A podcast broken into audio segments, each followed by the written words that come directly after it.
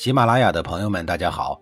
告诉大家一个好消息，除了音频以外，我最近开始以视频的方式为大家讲历史，内容也不再局限于中国古代史，而是涵盖人文、社会、西方历史等等，还包括对一些经典童话人物、历史人物进行全新解读。欢迎大家在微信视频号里搜索“志明侃历史”，同志的志，光明的明，调侃的侃，历史故事的历史，我在视频里等你。上一集里，我说到了太子亏知道庄子答应去劝说赵惠文王的事儿，于是太子对庄子说：“是这样的，我爹这个人吧，只会接见剑士。”庄子听了以后，无奈地说：“好吧，那我就是一个擅长用剑的人。”太子又说：“可是我爹平常接见的剑士都是一副江湖打扮。”如果先生您穿着儒生的衣服去，恐怕有些不妥。庄子又妥协了一步，说：“那就麻烦您帮我订一套江湖侠士的衣服吧。”衣服的事情折腾好了以后，庄子和太子一起去见了赵惠文王。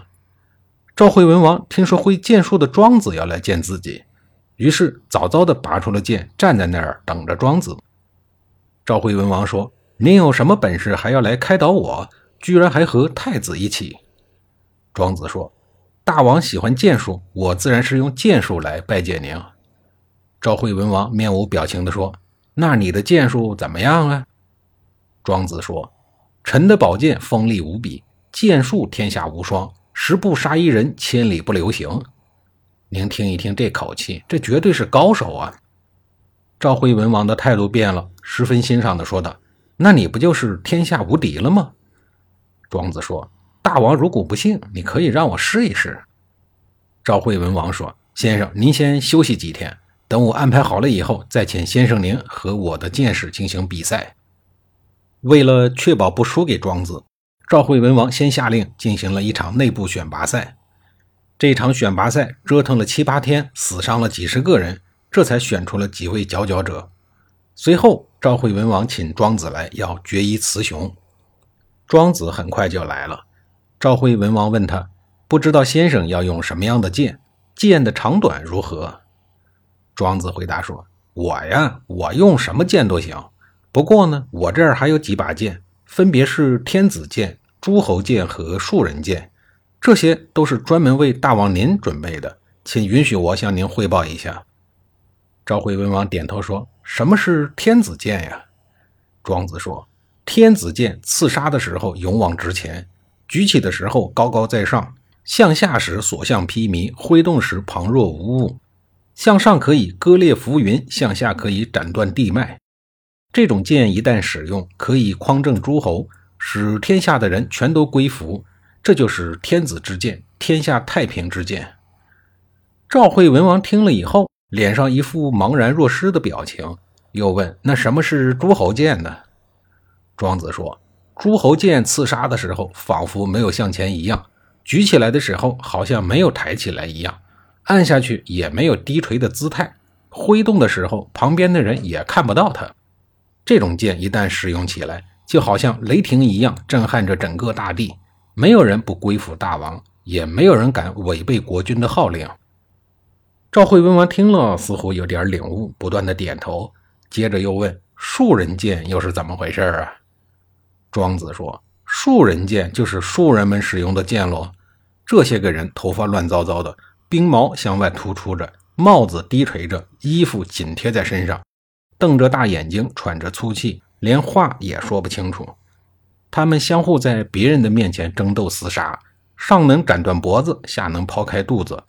用庶人的剑跟斗鸡没什么区别，一旦气绝丧命，对国家一丁点的用处也没有。”如今大王拥有天下，却喜欢观看庶人们表演剑术。我私下认为，大王您应当鄙视并抛弃这种做法。赵惠文王猛然醒悟，马上起身牵着庄子的手，亲自带他上了大殿，然后命令御厨杀鸡宰羊，好酒好菜的款待庄子。庄子吃饱喝足离开以后，赵惠文王独自一个人沉思了良久，长达三个月没有出宫门一步。从此以后，他戒掉了喜欢看剑士们肉搏的毛病。当赵惠文王抛弃了剑术这个颇为冷门的兴趣爱好以后，这些个剑客们也都个个心怀忧惧，不久就纷纷逃走或提前自杀殉葬了。这帮提前自杀殉葬的人也不知道他们是怎么想的，估计是担心赵惠文王九泉之下甚是寂寞，有了这帮人，他就又可以重操旧业了。令人感到不可思议的是。赵惠文王去世之前，太子亏就消失了，即便是在《史记》《战国策》等现存的史料中，也看不见他的踪影。随后，赵惠文王年幼的儿子赵孝成王顺利登基了。赵惠文王在临死之前留下了遗言，让自己的遗孀，呃，这个时候应该叫太后了，亲自辅佐他的儿子执政。一对孤儿寡母正带领全国人民办理国丧呢。结果就在这个伤心的阶段，秦国人不失时机的往赵国人的伤口上撒了一把盐，趁势率军攻进了赵国，并一口气抢走了三个城池。孤儿寡母没有能力御驾亲征，那遇到了困难怎么办呢？男人遇到困难只能咬牙迎难而上，而女人呢，通常会多一条路，那就是回娘家搬救兵。